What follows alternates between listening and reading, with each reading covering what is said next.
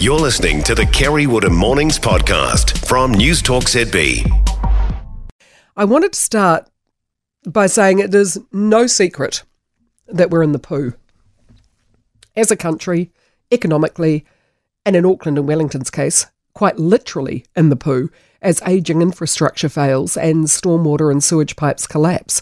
Right now, Auckland City's engineers are battling to deal with a tennis court sized sinkhole and sewage flowing into the Waitemata Harbour, the third sinkhole they've had to deal with in as many months, and there'll be many, many more to come.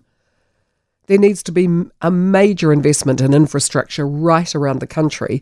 One of the reasons, of course, why the government came up with the ill fated Three Waters plan. There's nothing sexy about pipes and engineering projects that happen under the ground. But it's even less sexy having sewage bubbling up into your home and worse, into the harbour. But that means we have to pay for it. And councils right around the country are sharpening their pencils, looking at ways they can get blood out of a stone. Nobody wants services cut. Nobody wants rates increases.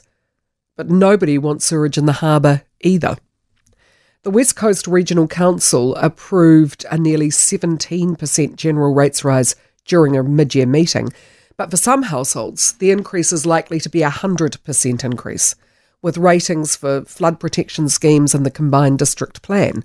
And sure, the rates aren't as high as they might be in other cities or towns, but that's why you're living in Greymouth. You know, you've chosen to live there, you've chosen to stay there if you were born there because you like the region and you like the fact that its houses aren't going to cost you as much, rates aren't going to cost you as much. You're not going to have as much taken out of the money coming in.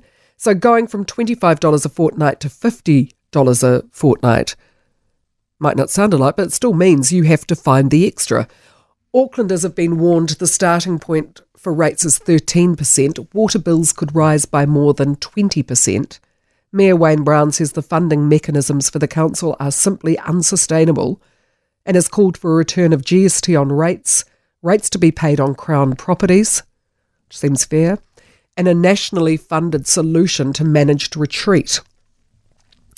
Because under the $2 billion cost sharing flood buyout scheme, where more than 700 homes that know, are uninhabitable are going to be bought, the council still has to find nearly $900 million.